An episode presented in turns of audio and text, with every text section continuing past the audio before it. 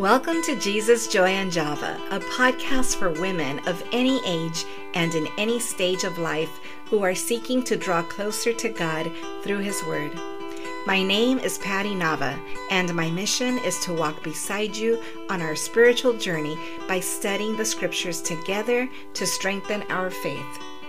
We are now in season two of the Jesus Joy and Java podcast. This is a season to nurture and grow our fruit of the Spirit. I pray you will be encouraged and that this will be a blessed and fruitful season for you, my sweet sister. Now let's get ready to fill our cup with Jesus, joy, and Java.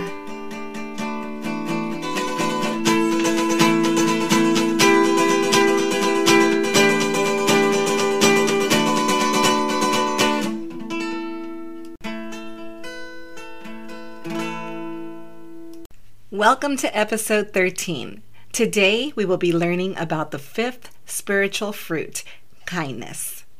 Okay, as usual, let's start with some definitions and Bible references for the word kindness.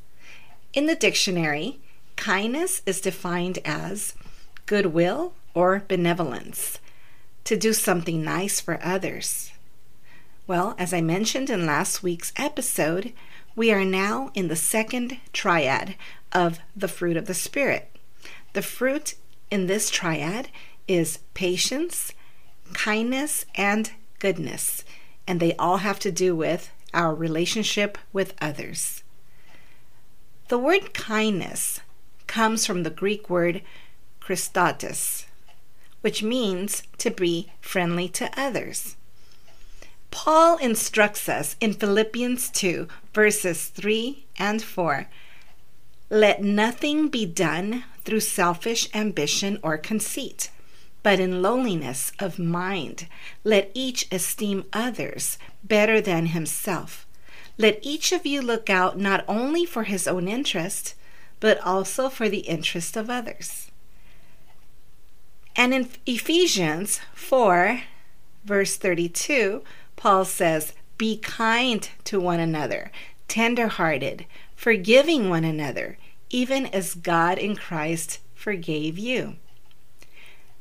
These scriptures both mention being selfless, compassionate, merciful, to love and forgive others just as Christ has forgiven us.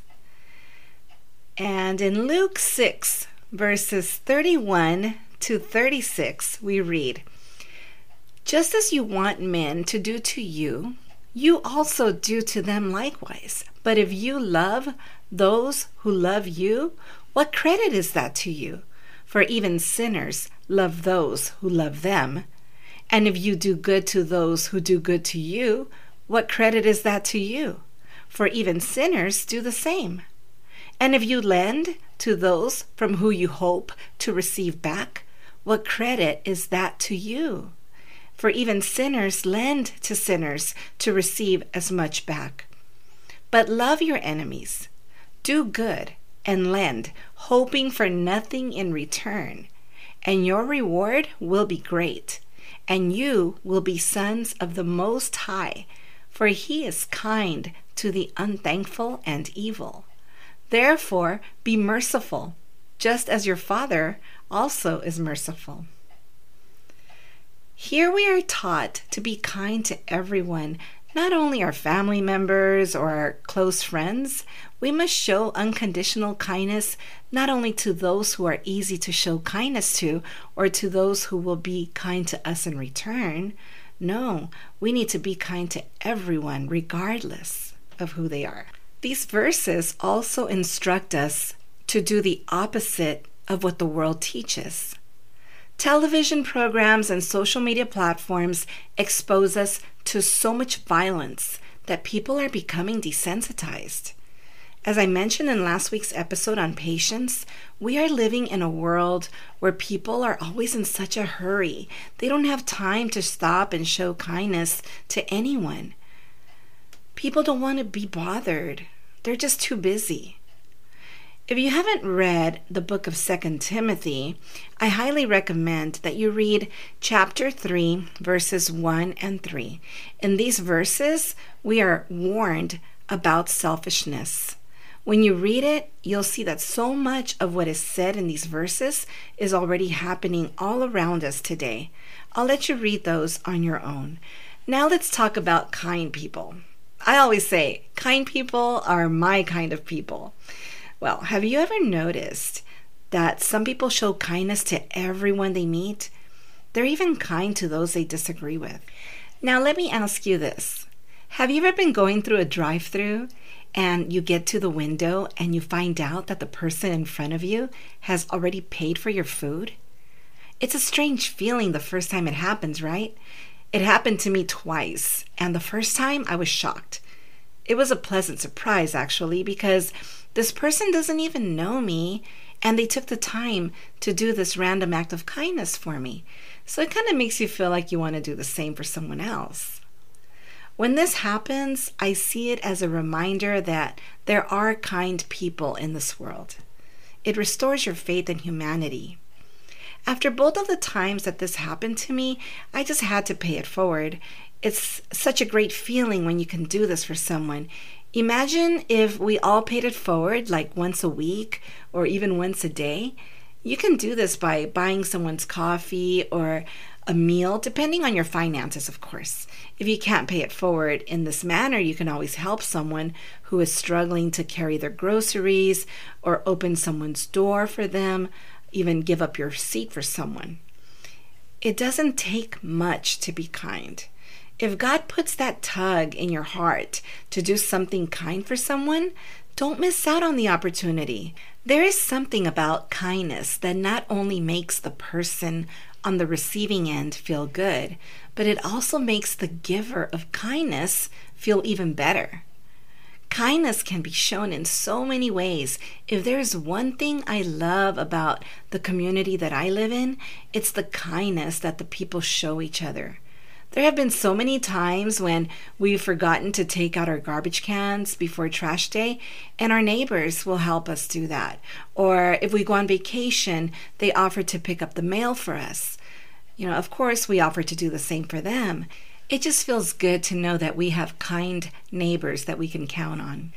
So now I'd like to share a biblical example of kindness. We can find this in the book of Ruth. The story is only about four chapters. We're not going to read the chapters today, but it would take you about 30 minutes to read it on your own.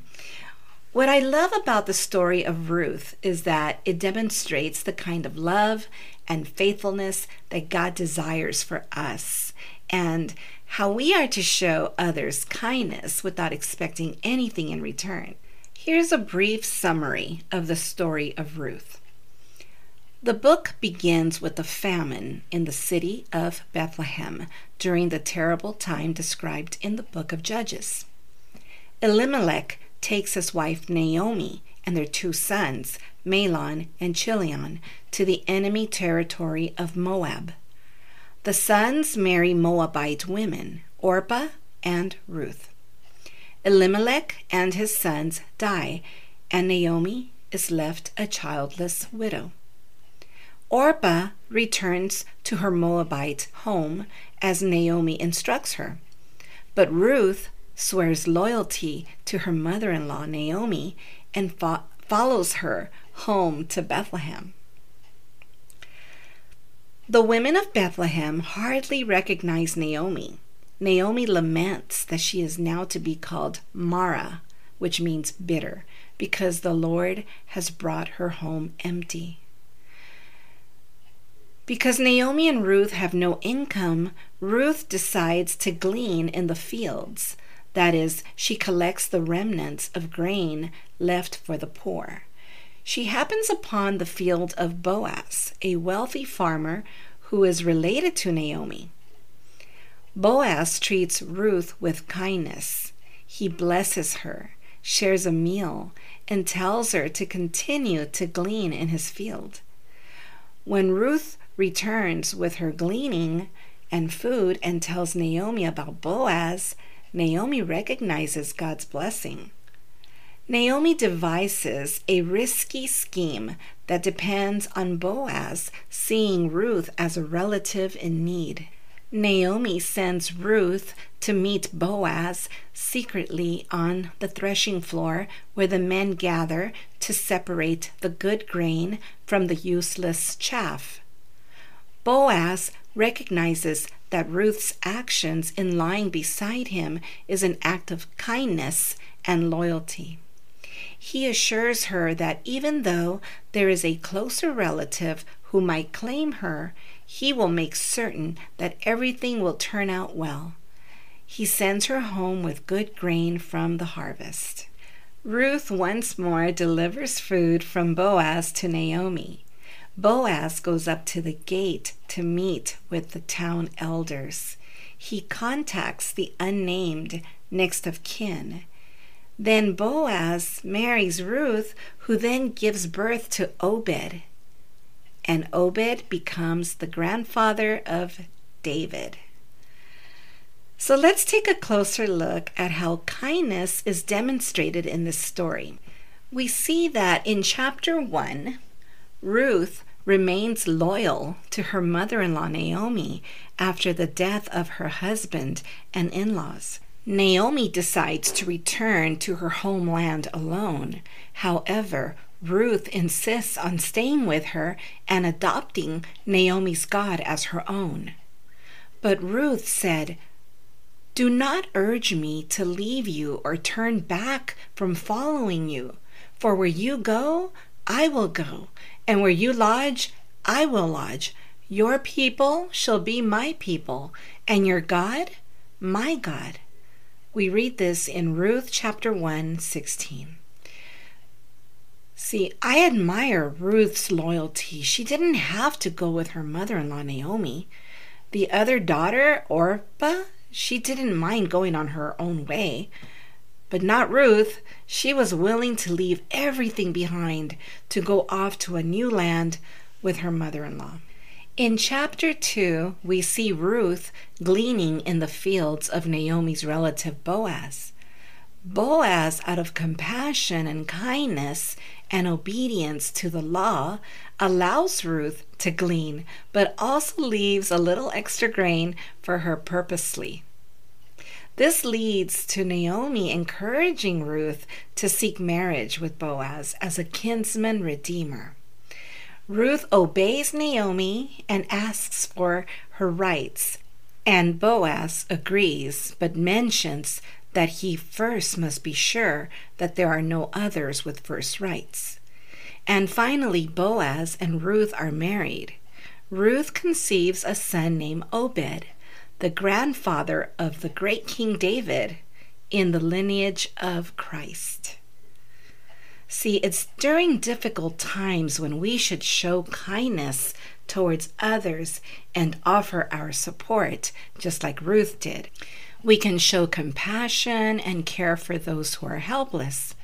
What I love about the story of Ruth and Naomi is that they focused on each other's needs and they took care of each other during a difficult time in their lives. Ruth could have chosen to go back to her hometown, but she chose to be loyal to her mother in law. And then we see how Boaz protected Ruth from harm. He was kind to her by allowing her to glean in his fields and leaving extra grain. And then he also made sure to take all the necessary steps in order for him to redeem Ruth and marry her.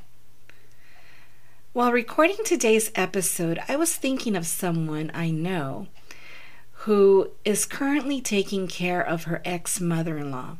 I'm not going to say her name out of respect for her privacy, but um, her mother in law has sons who are unable to care for her because they all live far away. This woman offered to care for her ex mother in law and has been by her side, caring for her every day.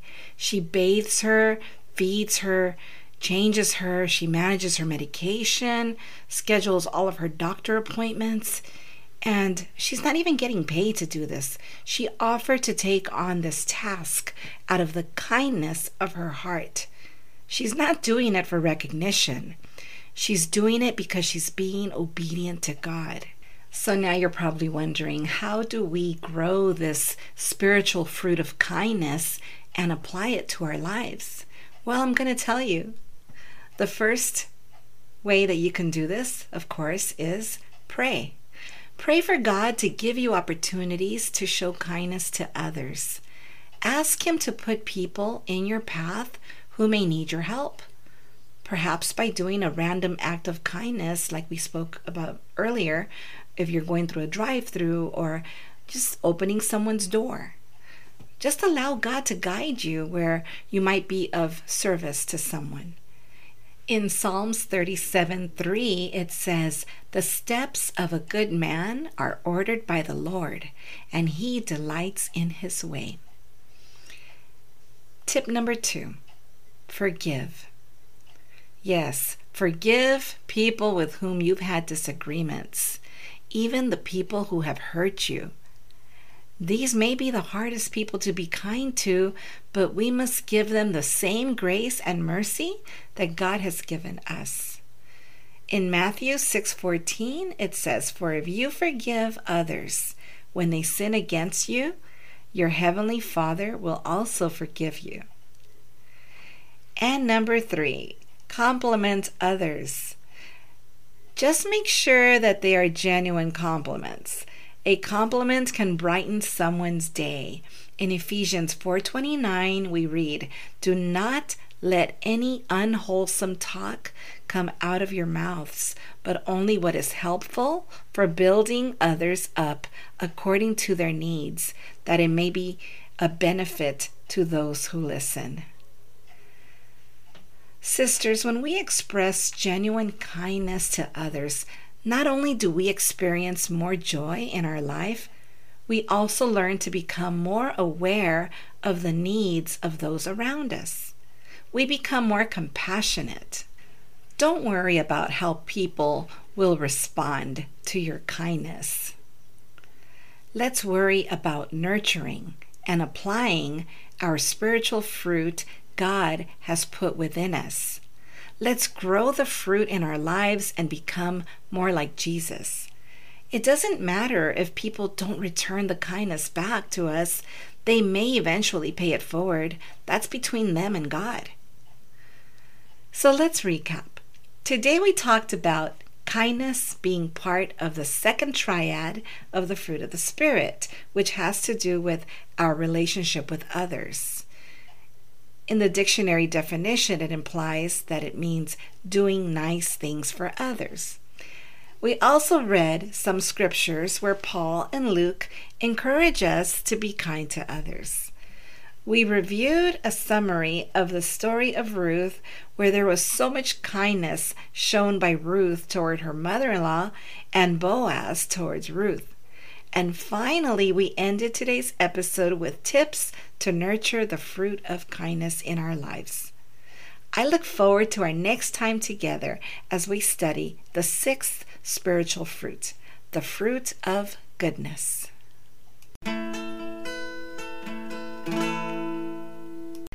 I would like to recommend a couple of resources that can help you on this journey of nurturing the fruit of the Spirit. The first one is a book titled Unfailing Love, written by my good friend and brother in Christ, Kevin Pedraza. This book is not only a great conversation starter, but it is also a good way to point individuals to Christ. When you pick up this book, you'll want to keep reading the beautiful poems at the top of every page, as they're filled with so much emotion that you and I might be able to relate to. But I would suggest that you use this book as a journal by taking one page at a time, one day at a time. Each page has room for you to journal how each poem speaks to you personally. You can find Kevin's book, Unfailing Love, on Amazon. You'll find the link for this book on the Jesus Joy and Java Facebook page. The next resource is an e journal I have written as a free gift to you, my listeners. This journal is all about the fruit of the Spirit. In this journal, you will find scriptures and questions to help you apply the fruit to your daily walk with Jesus. To get a free copy of this e journal, All you have to do is email me at patyjavanava at yahoo.com. That's Paty, P A T Y, Java, J A V A, Nava, N A V A, at yahoo.com. This information will also be available on the Jesus, Joy, and Java Facebook page.